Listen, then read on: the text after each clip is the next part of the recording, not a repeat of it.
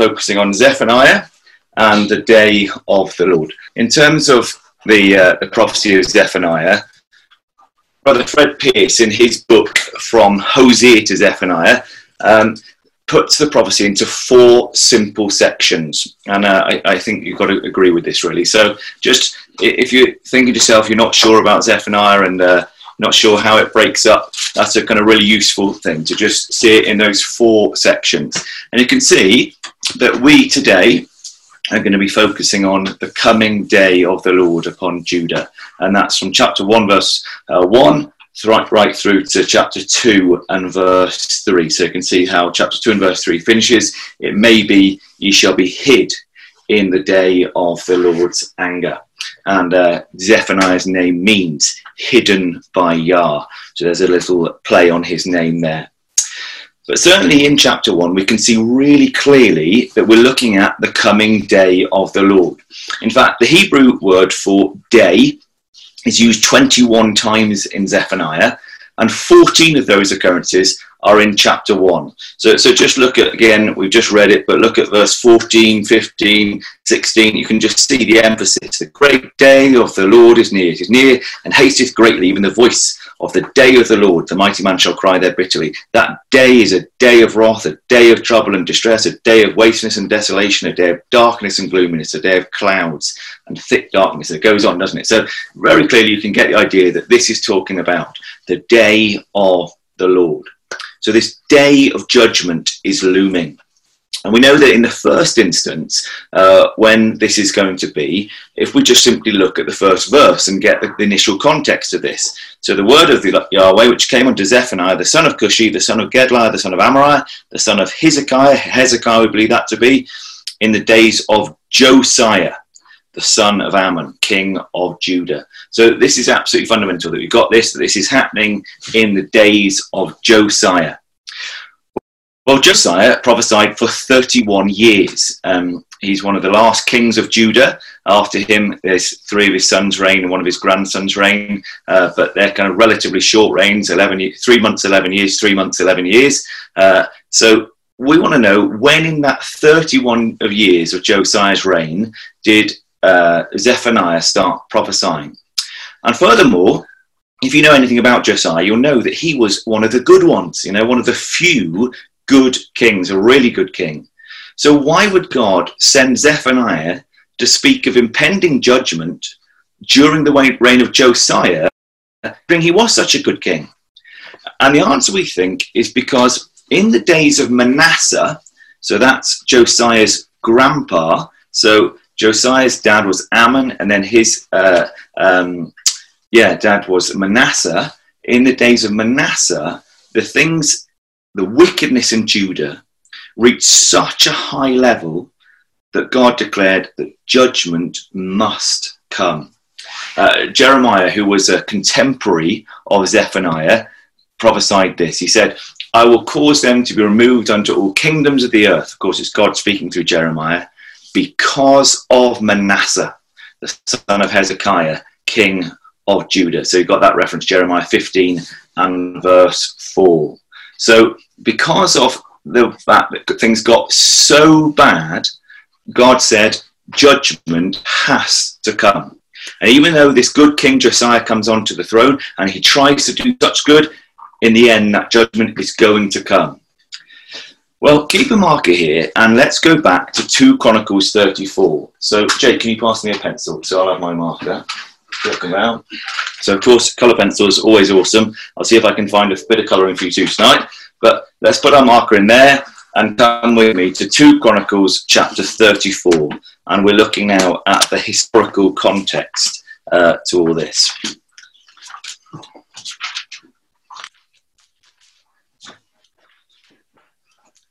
So here we can see that Josiah does his utmost to, to change the people.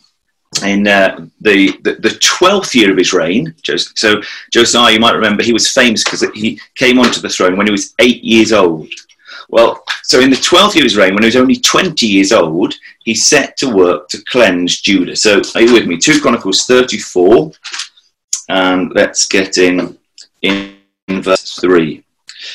So, so apologies. This one here is actually earlier again. This is, uh, uh, we'll, we'll, see there's a couple of uh, things that he does. So this is when he's 16.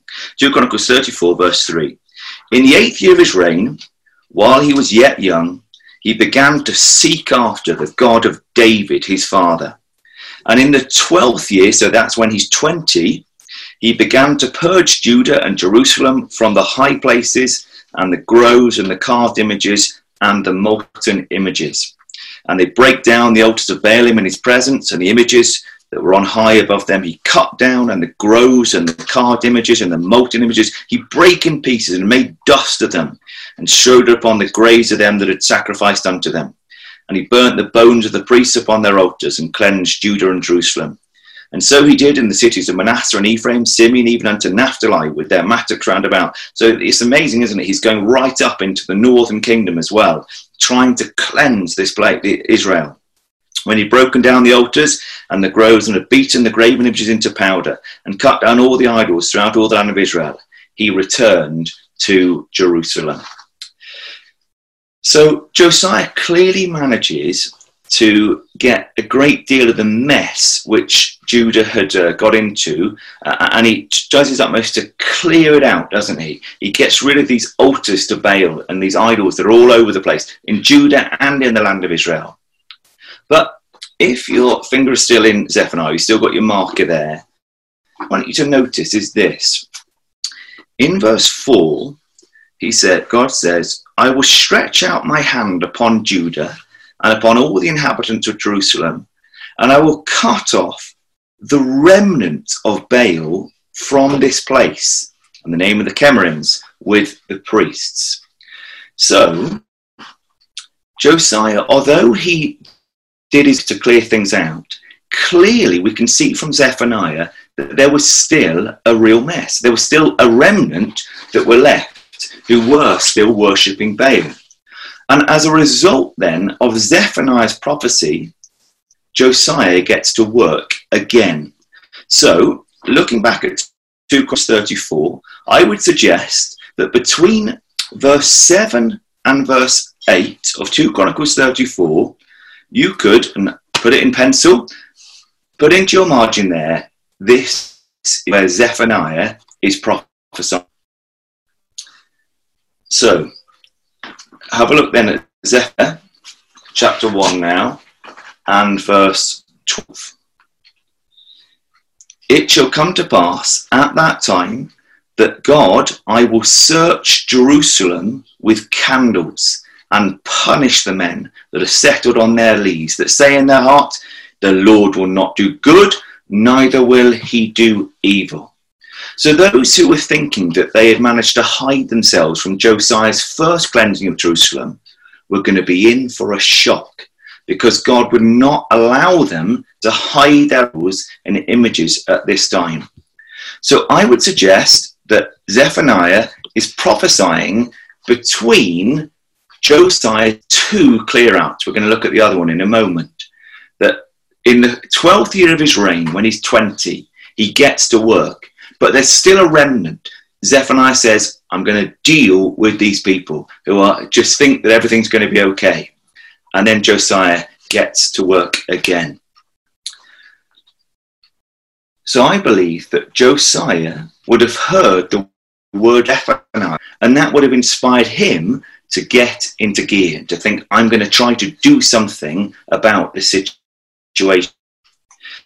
Now, we can see from uh, the, another historical account. So I'd like to come now to 2 Kings 22, and we're going to have a look at the parallel account.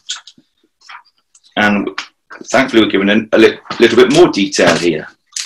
And here we're going to see about Josiah's second cleansing.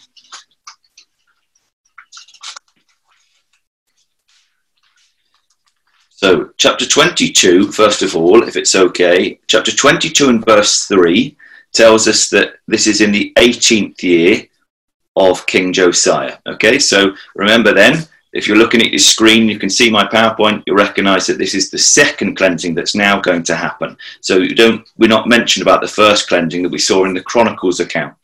But here now in the 18th year of his reign, Josiah is about to get to work. And, and what we're going to see now is something that's really useful in terms of being able to connect Zephaniah to this time in history.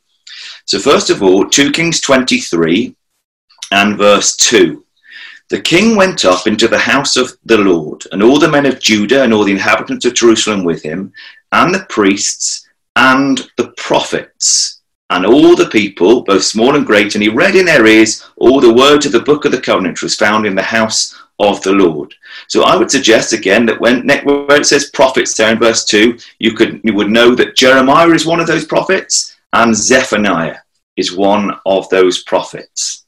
And Zephaniah, I believe, is going is what he's saying through chapter one of Zephaniah is inspiring Josiah now to go about this second cleansing.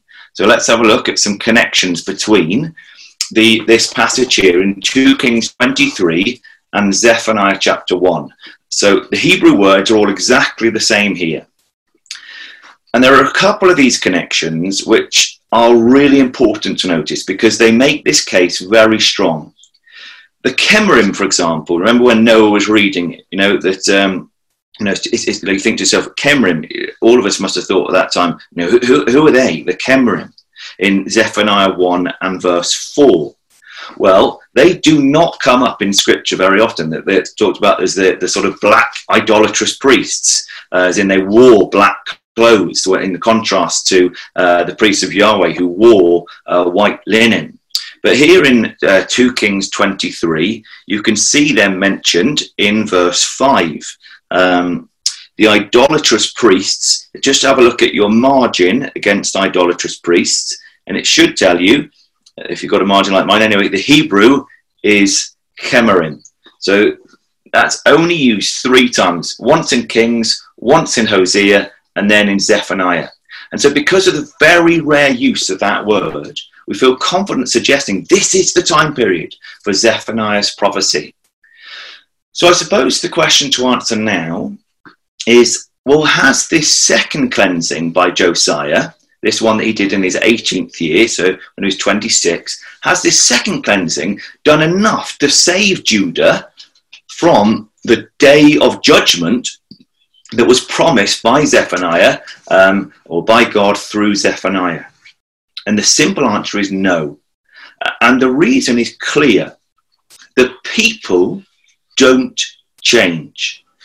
You may have seen before the emphasis that's placed on the fact that Josiah is the one who's doing everything here. So if you've not seen this, then just color in the first couple of these and then color them all another time. Okay, so uh, for me, I went green, choose your color.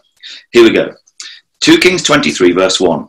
The king sent, and they gathered unto him all the elders of Judah and of Jerusalem. So who was doing it? The king. Verse 2. The king went up to the house of the Lord. Who was doing it? The king. Uh, verse 3 The king stood by a pillar and made a covenant before the Lord. Who was doing it? The king. Verse 4 The king commanded Hilkiah the high priest. Who was doing it? The king. Uh, then just keep going. Verse 5 And he put down the idolatrous priest. Verse 6 and he brought out the grove. Verse 7, he brake down the house of the Sodomites. Verse 8, he brought all the priests out of the cities of Judah. Verse 10, he defiled Topheth. Verse 11, he took away the horses. So uh, it's not quite so clear, but you can see it again, verse 12, verse uh, 14, verse 16, verse 18, verse 20. So the, the key thing to get hold of is the fact that Josiah, the king, is doing all the work. The king is the one doing it. And yet the people are not actually changing through this. Josiah turned with his whole heart. Look at this in verse 25. 2 Kings 23, verse 25. Like unto him was there no king before him that turned to Yahweh with all his heart, with all his soul, and with all his might. Remember how the Lord Jesus Christ said, That's what I want somebody who wants to give their all. That's what God wants. That's what Josiah was like. He gave everything to God. That uh, reference that I said about the Lord Jesus Christ, I've got in my margin Mark 12 and verse 30. What Josiah was like. And yet the people didn't. There's a contrast with them. I want you to hold, I know you've got your markers, but we need this 2 Kings 23 and Jeremiah chapter 3. Remember, Jeremiah is a contemporary prophet. So he's prophesying at the same time. Jeremiah chapter 3. Really good cross reference here. Jeremiah 3, verse 6. The Lord said also unto me in the days of Josiah the king. So God is speaking to him in the days of Josiah. He says, Have you not seen that which backsliding Israel have done? Israel went after kind of every uh, high mountain, every green tree. They love to set up their idols. And there's still places in the world where people do set up idols on the tops of mountains and under big trees. You know, Sarah and I spent some time in Sri Lanka doing some mission work. We, we couldn't believe it. You know, on the top of the hills, there'd be statues and under kind of really lovely big old trees, they'd put statues. Now, this was the place to kind of put the idols.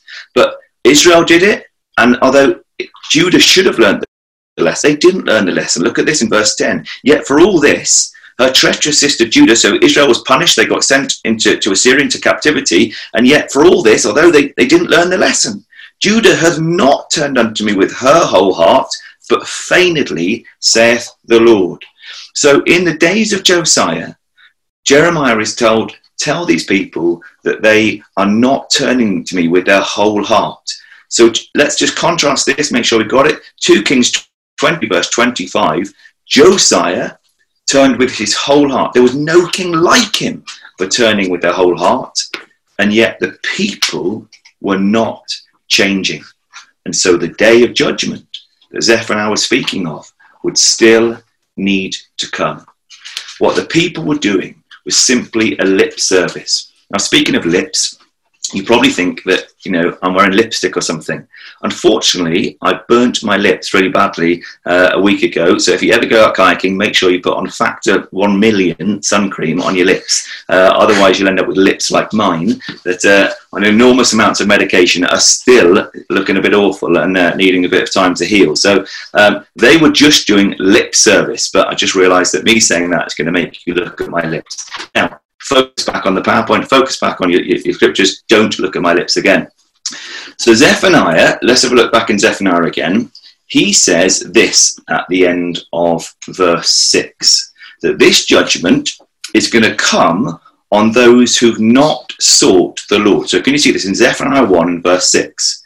Those that have not sought Yahweh nor inquired of him.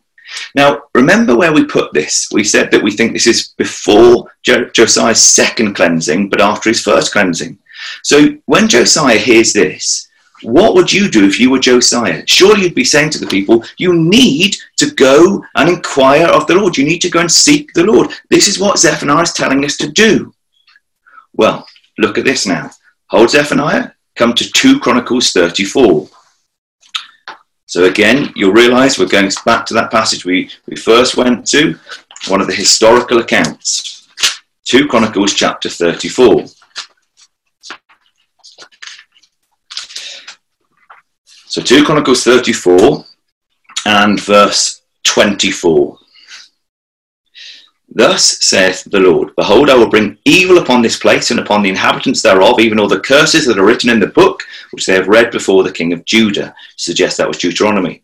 Because they have forsaken me and have burnt incense unto other gods, that they might provoke me to anger with all the works of their hands. Therefore, my wrath shall be poured out upon this place and shall not be quenched.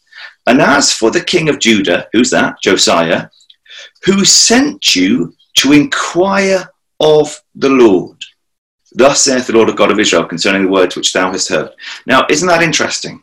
So Zephaniah has said, this judgment is going to come on those who have not sought the Lord or inquired of the Lord. You got that? Zephaniah 1 verse 6. In your margin there, 2 Chronicles 34 and verse 26. Josiah was saying to them, Go, go and inquire of the Lord. Make sure you're trying to build a relationship with Yahweh. Otherwise, this impending judgment is going to come. But as we know, although they might have been sent by Josiah to inquire of the Lord, they weren't really interested. Their hearts weren't in it. And therefore, this judgment still needed to come. They were too entrenched in their wicked ways. And so the prophecy of Zephaniah focuses on the judgments that would come. So let's go back to Zephaniah and let's pick this out now. Zephaniah chapter 1 and verse 7. Hold thy peace at the presence of the Lord God, for the day of the Lord is at hand. For the Lord hath prepared a sacrifice, he hath bid his guests. And it shall come to pass in the day of the Lord's sacrifice that I will punish the princes and the king's children. You know, I know that we're not looking at this now, but the king's children, they were wicked and they needed to be punished. And all such as are clothed with strange apparel. Now, you can see then that these words of Zephaniah concerning the day of the Lord's sacrifice is going to speak of the Babylonian invasion. So, really, when you're looking there in, at the end of verse 7, the guests who've been bid by the Lord God are the Babylonians. He's saying to them, Come down. And the sacrifice, this is a grim thing, thought, but is the people of Judah they are going to be ruined by the Babylonians. And God is going to allow that to happen to punish them for their wickedness this time. As with so many of God's prophecies, so this is obviously Zephaniah is not just out there dreaming these things up, the Lord God is speaking through him. As with many of God's prophecies, we see parallels with later times, and uh, in this case, later times of judgment. And there seems no doubt in my mind that the Lord Jesus Christ picks up on those words that we just read from verse 7 and 8, and he uses them when telling a parable about the judgment that would come in AD 70. So let's go and have a look at that together now. So we'll go to Matthew chapter 22. So Mark, back in Zephaniah, Matthew chapter 22.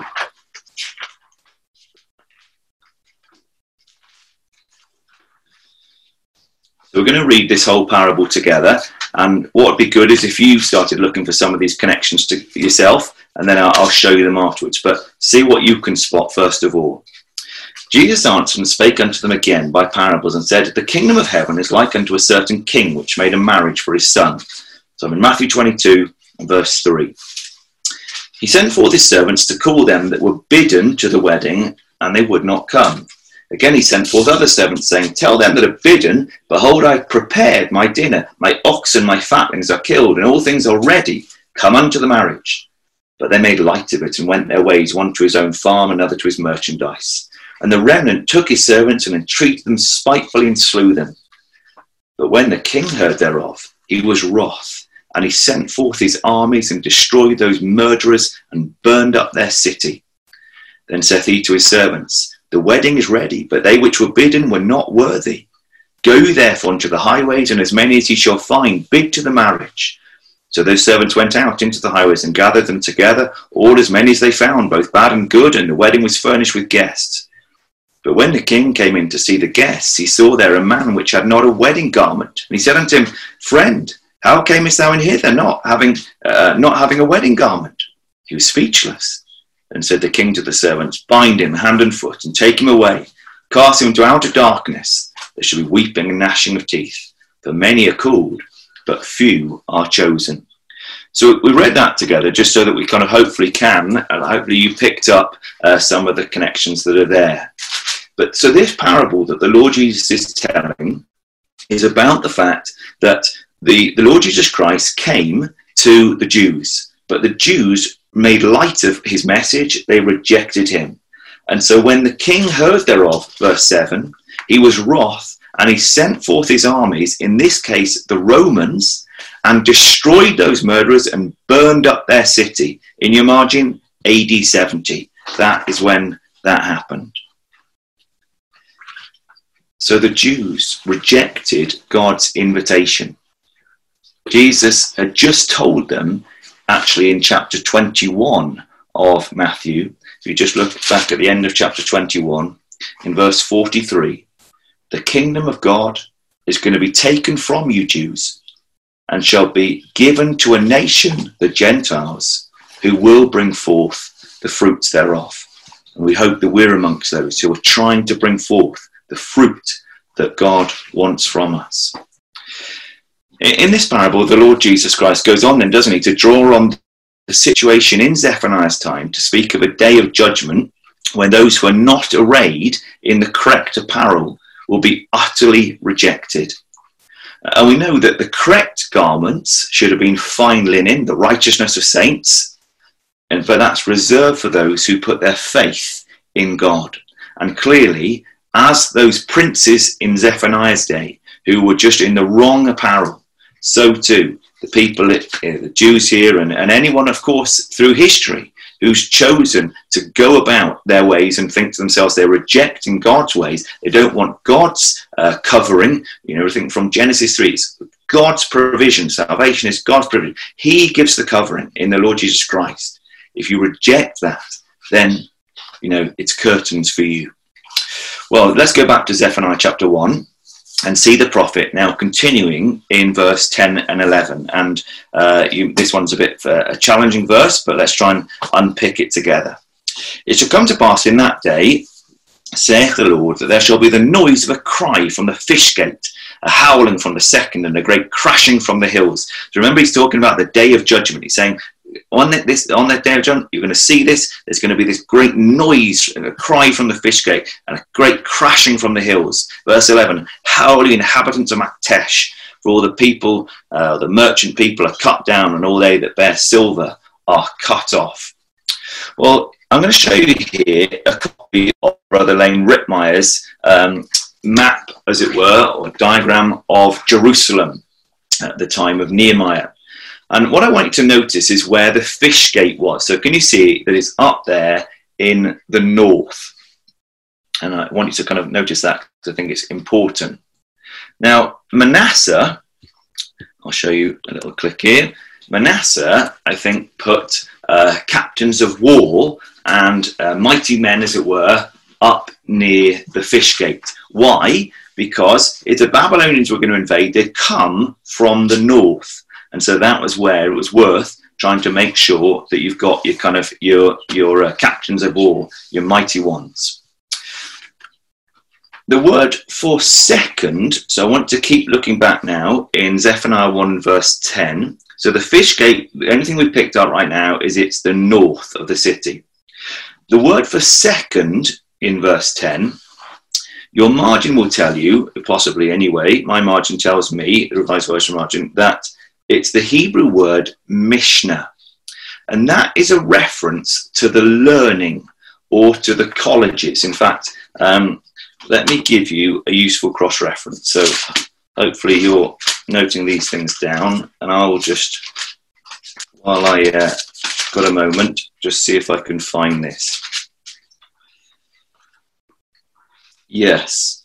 Um, now, in 2 Kings 22 and verse 14, don't turn there it talks about um, Huldah and how she in Jerusalem in the college. And that word college is this word, the second, in Zephaniah 1 and verse 10. It was the place of learning. So if you came through the fish gate, you then come down to the second part, this place of learning. Then in verse 11, he says, Howly inhabitants of Maktesh. And the word Maktesh is literally the word mortar, but it's to do with the building where they, the, the mortar of the marketplace. That was what the Maktesh was. It was the marketplace where they did the trading. Hence it says, Howly inhabitants of Maktesh, for all the merchant people are cut down. So the, what you've got is the fish gate. That's where we noticed the mighty men were set up. Then we got to the college. Well, that's where the wise people would be. And then we get to the Maktesh, which is where the rich people would be, the people who are making money. So essentially, we've got this picture of judgment, though, coming down from the north. How, you know, the noise of cry from the fish gate, bang, crash, uh, a crashing from the, into the second, it's a called so you can imagine, uh, hopefully my sound effects are kind of making it real for you. you imagine this Babylonian army coming down, you know, bashing their way through. And, you know, this is this picture that God is saying it's going to come down from the north through Jerusalem.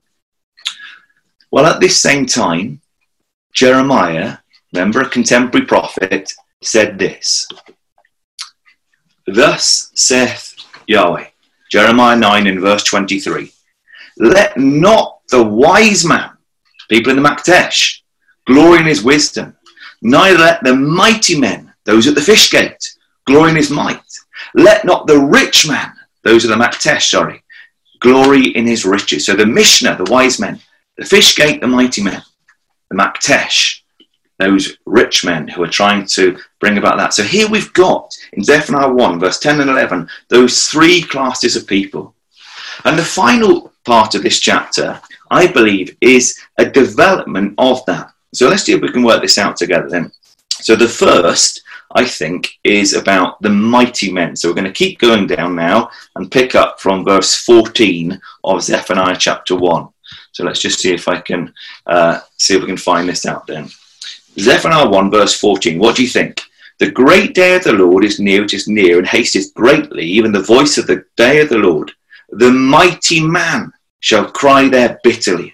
That day is a day of wrath, a day of trouble and distress, a day of distress, a day of wasteness and desolation, a day of darkness and gloominess, a day of clouds and thick darkness, a day of the trumpet and alarm against the fenced cities and against the high battlements. So, in other words, your might will do you nothing in that day. Those relying on the fish gate, to, thinking that uh, if, as long as the mighty men were up there, they would be okay, woe to them. Then the prophet, I think, perhaps refers to the wise men. So see what you think about this one. It's a bit, it's a bit more difficult to work this one out, but I, there's a case to be made.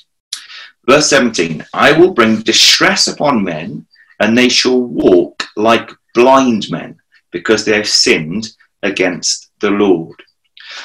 Well, this is clearly a connection to Deuteronomy 28, I don't doubt that. But if you come to Job, to Job chapter 5, then you might just see a good cross reference here.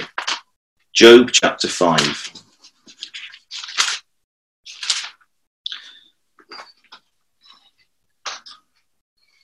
Job 5 and verse 13 and 14, God says, or it says of God, He taketh the wise in their own craftiness, and the of the froward is carried headlong.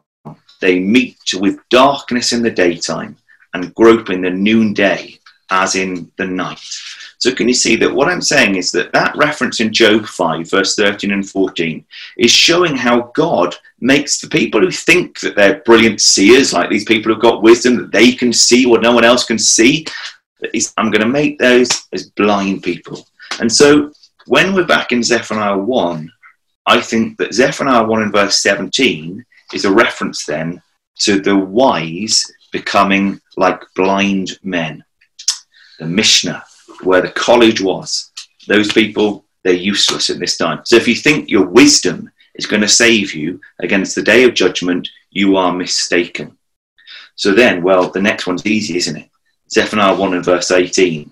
Neither their silver nor their gold shall be able to deliver them in the day of the Lord's wrath. So clearly, there, we've got it, haven't we? There's a reference back to those in the marketplace who rely on money to deliver them. Well, I'm sure that I do not need to spell out this exhortation to all of us. And yet, actually, we do need these things spelled out time and again, don't we, in reality? We must not trust in ourselves. You know, Jeremiah went on in chapter 9, the next verse, to say, let no flesh glory in his presence. In fact, that's been, that's what uh, the Apostle Paul says when he picks up those words from Jeremiah 9 in 1 Corinthians 1. Really important words. And it might be even worth us just turning to them. Shall we quickly turn over to them?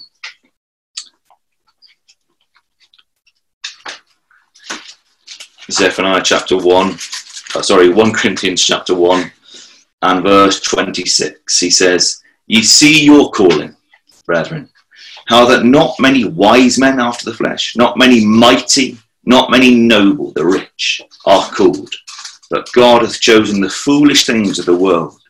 So think about your priorities. Is your priority all about trying to get money? Are you desperate to get the highest education, to be the wisest people there are, thinking that, that the worldly wisdom will sort you out in this life? Are you desperate to get yourself as, as, as fit as possible to constantly make that your aim in life, thinking that you know if if you're kind of some ultimate muscle person, then then, then you will be sorted in life? Of course, when we think about it, we realise those things are all futile. They're pointless. Look at this then. God doesn't want, verse 29, any flesh to glory in his presence. But, verse 31, he that glorieth, and you see your margin, Jeremiah 9, verse 23 and 24. He that glorieth, let him glory in the Lord. That's what we're about. We glory in the Lord. What does that mean? It means that when God says this is right and this is wrong, that's what we go along with. We glory in the Lord. He is everything to us. So back then, turn back to Zephaniah and we'll uh, start to draw our thoughts to, to a conclusion. if we don't glory in the Lord, then these same judgments that were laid out in Zephaniah's time will be applied to us in the end. You see, what we see time and again through this prophecy is a repeated pattern when it comes to the judgments of God. We've already seen, haven't we, how that this applies to AD 70. The Lord Jesus Christ clearly picks up verse 7 and 8 and applies it to a parable about the judgment to come when the Romans would come in AD 70. But actually, this goes beyond that to the time when the Lord Jesus Christ will come again. Look at verse 15, Zephaniah 1, verse 15. It says that the day of judgment would be a day of darkness and gloominess when God, verse 17, would bring distress upon men. Well, to save me turning these up, I'm, I'm showing you this on the screen. That the day of darkness and gloominess we see there in Matthew 24, verse 29, the Olivet prophecy, speaking about the time before the Lord Jesus Christ comes again. And that parallel account in Luke 21 talks about there being distress of nations. You see, these are patterns of judgment. What happened in Zephaniah's time would happen again in AD 70. It would happen again when the Lord Jesus Christ comes. So we've got to be heeding these words and thinking, where are our priorities lying? Who are we putting our trust in? Ourselves, our riches, our might, our wisdom, or in the Lord God? We'd like to just pick up a little theme here, which could also be explained by the Lord Jesus. See, the Lord Jesus, when speaking about the time of his return, speaks about it being as it was in the days of Noah. And there I've put that up in uh, from Matthew 24 and verse 37. So that same context, Jesus says, This judgment that's coming when I come back to the world eventually is going to be like it was in the days of Noah. People will be carrying on with their lives, choosing to be ignorant of what's coming, and then suddenly the day will arrive. Well, here in Zephaniah, what's interesting is we see lots of connections to the time of Noah. So there, you can see on your screen, Genesis 6 to 9 is the, all about Noah. And you can see how clearly we've got these connections there uh, back to the time of Noah in Zephaniah. And I've, I've got them kind of running through Zephaniah there. But hopefully you can see that. So isn't it interesting that in the time of Noah, the judgment came. We see that then. We then see Zephaniah saying, in his day, judgment would come, and it came in the form of the Babylonians. In the Lord Jesus Christ's day, he said that judgment would come, and it came in the form of the Romans in AD 70. And the Lord Jesus Christ in the Olivet prophecy said, and when I'm coming again, see that it will be like it was in the days of Noah. How interesting then that all the time we've got these patterns of judgment going on just have a look then in Zephaniah chapter 1, and you can see that the land is going to be utterly consumed. So, uh, verse 2 of Zephaniah 1 I will utterly consume all things from off the land, saith the Lord. And I suppose immediately we think to ourselves of the fact that actually in the flood that happened. But I want you to also notice how that in verse 3, we've got a reversal of the creation of God. So have a look at this then. So in Genesis 1, God said, Let the waters bring forth abundance. You can see this on your screen. the moving creature that hath life, and fowl that may fly. And God made the beast of the earth. And God said, Let us make man in our image. So there was the order of creation. So I've it from Genesis 1, verse 20, verse 25, verse 26. But here in Zephaniah 1, we see a reversal of that. I will consume man and beast, the fowls of the air, and the fishes of the sea. It's a terrible thing, isn't it? To see what God has got to do because of man. God created things perfectly, yet it's man who spoilt what was good and right. So we've seen these patterns time and again now. Surely we recognize that the exhortation that, that was given to them is the exhortation that we've got to take on board.